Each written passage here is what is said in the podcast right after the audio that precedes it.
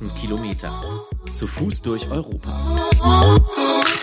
Jetzt widme ich mich aber erstmal den Fragen, die ihr mir gestellt habt. Die erste Frage. Langweilst du dich öfter mal? Das ist eine gute Frage. Tatsächlich ja. Allerdings ist es eine andere Langeweile, wie ich sie von zu Hause kenne. Wenn ich mich langweile, dann während dem Laufen, nicht abends. Da habe ich eigentlich immer zu tun mit irgendeiner Planung von den nächsten Tagen oder ich telefoniere oder ich lese oder ich entspanne mich einfach und gucke ein bisschen in die Gegend und denke nach und schreibe Sachen in mein Notizbuch. Manchmal während dem Laufen, wenn ich keine Musik höre und keinen Podcast höre, da, da denke ich mich manchmal in so Spiralen rein und, und es fühlt sich dann so ein bisschen an wie Langeweile. Aber so, dass ich nichts mehr anzufangen weiß, das gibt's eigentlich nicht. Die nächste Frage. Wie schwer ist dein Rucksack? Das weiß ich gar nicht. Ich habe einmal in, auf der ganzen Tour meinen Rucksack gewogen. Das war beim Zoll in Norwegen, wo ich rausgezogen wurde, wo die da alles im Hund an mir beschnuppern lassen haben. Da habe ich die Jungs und Mädels dort von den Bullen gefragt, hey, ähm, kann ich, ja, ich habe gesehen, ihr habt eine Waage, kann ich meinen Rucksack mal wiegen? Ich habe den nie gewogen. Und da hat mein Rucksack 20 Kilo gewogen, ziemlich genau. Allerdings muss ich dazu sagen, in diesem Rucksack war Essen für, für volle 10 Tage reingepackt. Da wollte ich einen Test machen, ob ich, ob ich 10 Tage reinpacken kann in den Rucksack und wie weit ich mit so einem schweren Rucksack dann in diesen 10 Tagen komme. Das wollte ich einfach wissen. Ähm, volle Gaskartusche, Essen für 10 Tage, ohne Wasser, 20 Kilo. Ansonsten kann ich nichts zu meinem Rucksackgewicht sagen. Ich beschäftige mich damit aber auch nicht so arg. Benutzt du ein Mückenmittel? Ich hatte keins bei mir, bis ich jetzt nach Norwegen gekommen bin. Hier geht's gerade noch mit den Mücken. Ich brauche das eigentlich kaum. Es wird allerdings schlimmer, wenn es noch wärmer wird. Das weiß ich von anderen Touren. Da benutze ich seit Jahren, wenn ich in Skandinavien bin, Antiprobenforte. Gibt's in der Apotheke so ein rotes Fläschchen. Riecht eigentlich ganz angenehm. Brennt bei mir auf der Haut, wenn ich es zu oft anwende. Soll man auch nicht so oft anwenden. Und das hilft ziemlich gut. Allerdings nicht sechs Stunden, so wie es draufsteht, sondern man hat dann für, hat dann für eine Stunde oder so Ruhe. So Geschichten wie Autan, die man so kennt, habe ich äh, wenig bis keine Erfahrung hier oben im hohen Norden. Aber ähm, das wird weit nicht so wirksam sein wie dieses Antipromforte. Ob ich schon norwegisches Bier getrunken habe, eine nächste Frage. Nein, habe ich noch nicht. Ähm, Werde ich auch nicht, weil ich es mir schlicht und einfach nicht leisten kann. nee, ich trinke auch eigentlich so gut wie kein Alkohol auf der ganzen Tour. Wenn ich eingeladen werde und mir ein Bier angeboten wird, trinke ich ein Bier. In den ersten paar Tagen in Spanien habe ich mir mal ein Glas Rotwein gegönnt und ab und zu auch mal ein Bier, aber habe ich direkt gemerkt, nee, das möchte ich nicht haben auf der Tour. Ansonsten lebe ich eigentlich alkoholfrei, ja, außer eben ich werde eingeladen wo. Wie klappt die Navigation? Die Navigation klappt sehr gut. Allerdings werden noch Abschnitte kommen hier in Norwegen, wo es jetzt keine große Herausforderung wird, aber wo man ein bisschen planen muss, ein bisschen gucken muss, ein bisschen vorausschauend navigieren muss. Was hier ein bisschen speziell ist in manchen Gegenden in Norwegen, dass es keine wirklichen Pfade gibt sondern einfach nur an Bäumen oder so ein rotes T. Und dann läuft man halt von Markierung zu Markierung. Und manchmal sind die ähm, weg, die Markierungen. Ähm, und dann kann es schon mal passieren, vor allem wenn man in Gedanken versunken ist, dass man plötzlich auf einen Wildwechsel läuft. Dann irgendwann aufs GPS-Device schaut und sieht, oh puh, ich bin irgendwie jetzt echt 400 Meter ziemlich ab vom Schuss. Und dann läuft man halt wieder zurück. Also ist wirklich kein, kein großes Ding es gibt, äh, Worst Case wäre äh, ziemlich starker Nebel, dass man quasi nicht mehr die Markierungen erkennt, dort wo es auch keine Pfade gibt. Aber dann ist immer noch ähm, GPS-Device da, also ist wirklich kein Problem. Wie bist du deine Routenplanung am Anfang angegangen?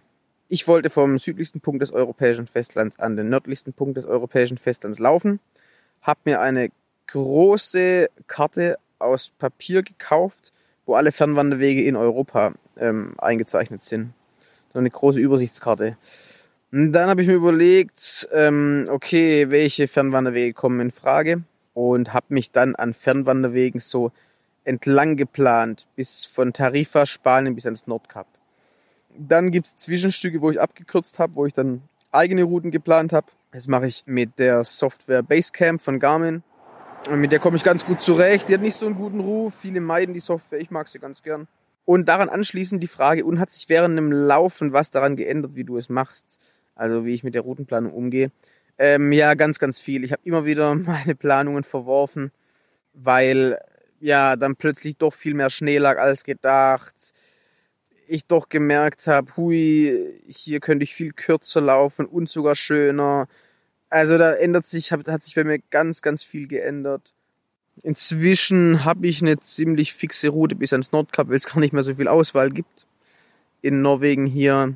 Ja, aber das hat mich schon sehr verwundert. Ich dachte am Anfang, ich plane meine Route und die wird dann, ja, zu 98 Prozent genauso gelaufen. Aber ich habe, also in Spanien bin ich quasi komplett anders gelaufen. Da hat sich wirklich, wirklich viel geändert. Wenn ich jetzt plane, plane ich am Handy. Und da habe ich zwei Apps, die sich ganz gut ergänzen. Einmal Gaia GPS und einmal Locus Maps. Ähm, jeweils mit Offline-Karten. Beide Apps haben ihre Vorteile und die Kombination funktioniert dann ganz gut. Eine nächste Frage. Bist du gedanklich oft in der Zukunft oder mehr im Hier und Jetzt? Richtig schöne Frage, die mag ich gern. Ähm, ich würde sagen, wenn ich jetzt nochmal ausgiebig drüber nachdenke, dass ich so gut wie nie in der Vergangenheit bin bezüglich der Tour. Ich denke ganz, ganz selten an die Zeit zwischen Tarifa und jetzt.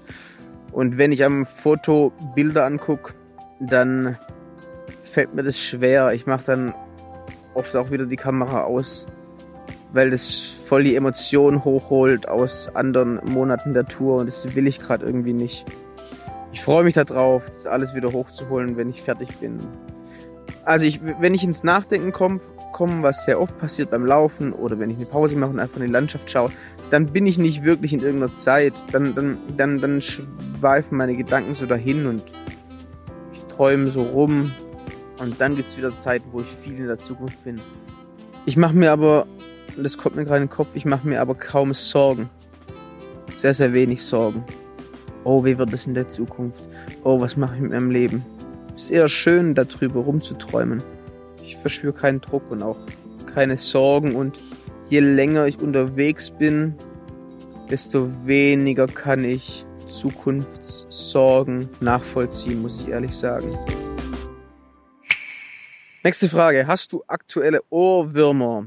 Ich habe immer wieder Ohrwürmer, allerdings gerade aktuell nicht. Gerade nicht. Und dazu noch gibt es vielleicht eine 8000 Kilometer Playlist.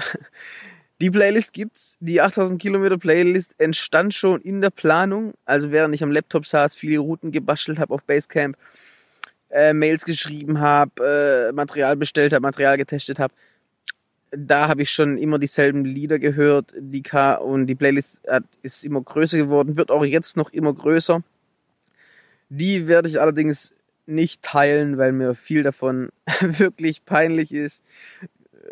Genau, da ist alles Mögliche drin. Zum, ja, ein Beispiel, so ein, so ein französisches Schnulzenlied. Das kam halt mal in einer französischen Bar, wo mir mega kalt war und ich dort einen Kaffee bekommen habe. Und dann kam dieses Schnulzenlied und ich habe Shazam angeworfen und dann geguckt, wie das Lied heißt. Und seitdem höre ich das Lied halt voll oft und so fühlt sich eben die Playlist. Nächste Frage. Was wäre beschissener? Kein Feuer oder keine Elektrizität mehr? Ich habe noch nie Feuer gemacht draußen auf der ganzen Tour. Glaube ich. Ich erinnere mich zumindest nicht.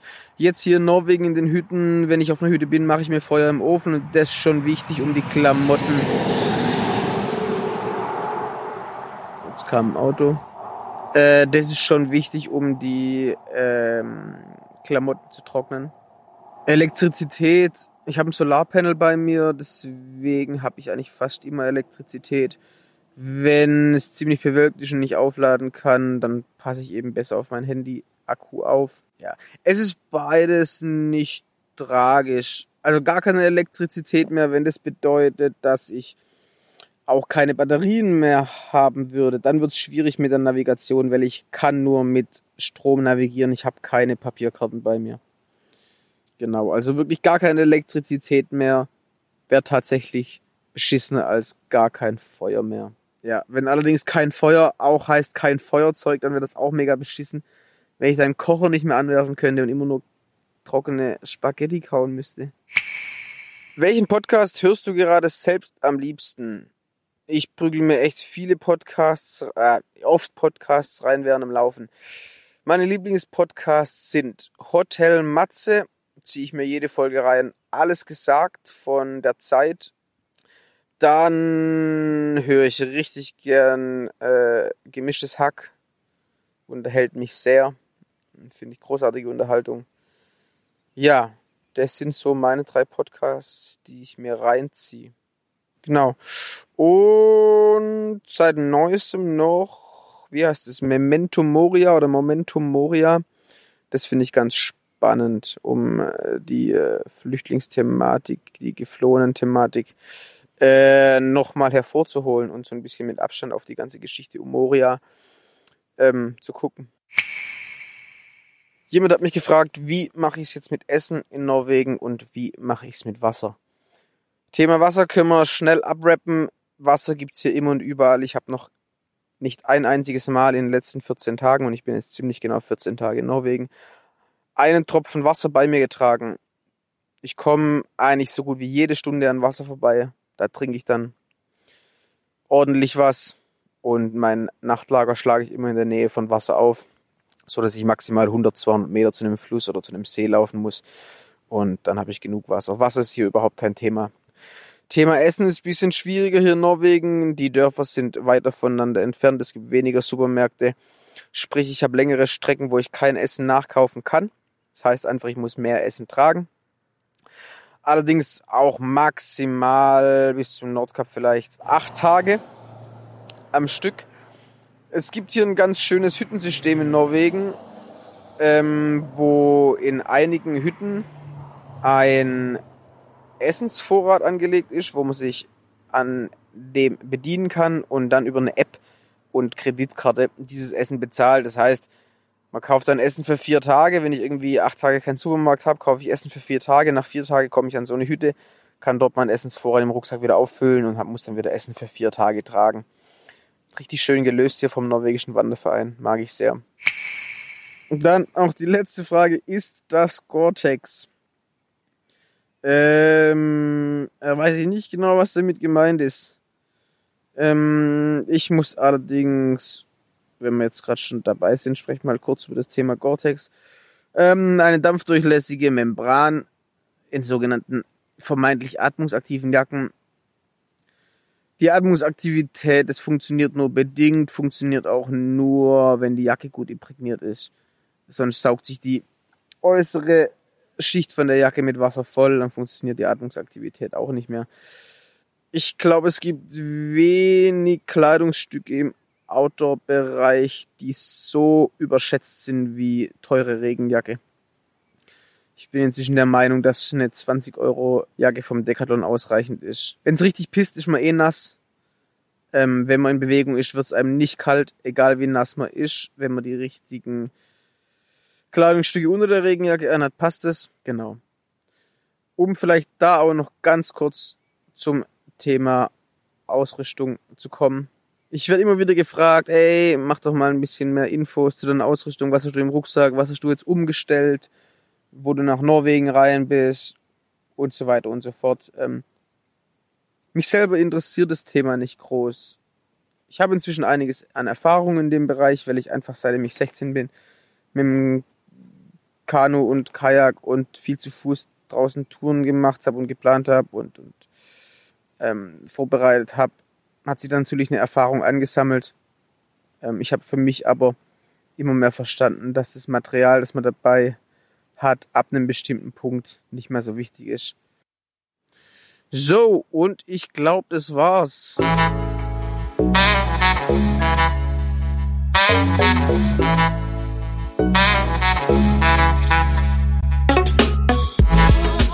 Das war 8000 Kilometer. Zu Fuß durch Europa. Ein Podcast von und mit Cornelius Heute. Wenn ihr mehr wissen wollt über die Reise zum Nordkap, dann schaut auch auf Instagram vorbei. Unter 8000 Kilometer oder klickt auf die Homepage www.8000kilometer.de. Bei Fragen, Wünschen und Ideen meldet euch unter hallo at 8000kilometer.de. Die Idee zum Podcast hatten Cornelius Heute, Fabian und Christina Urner und Theresa Volk.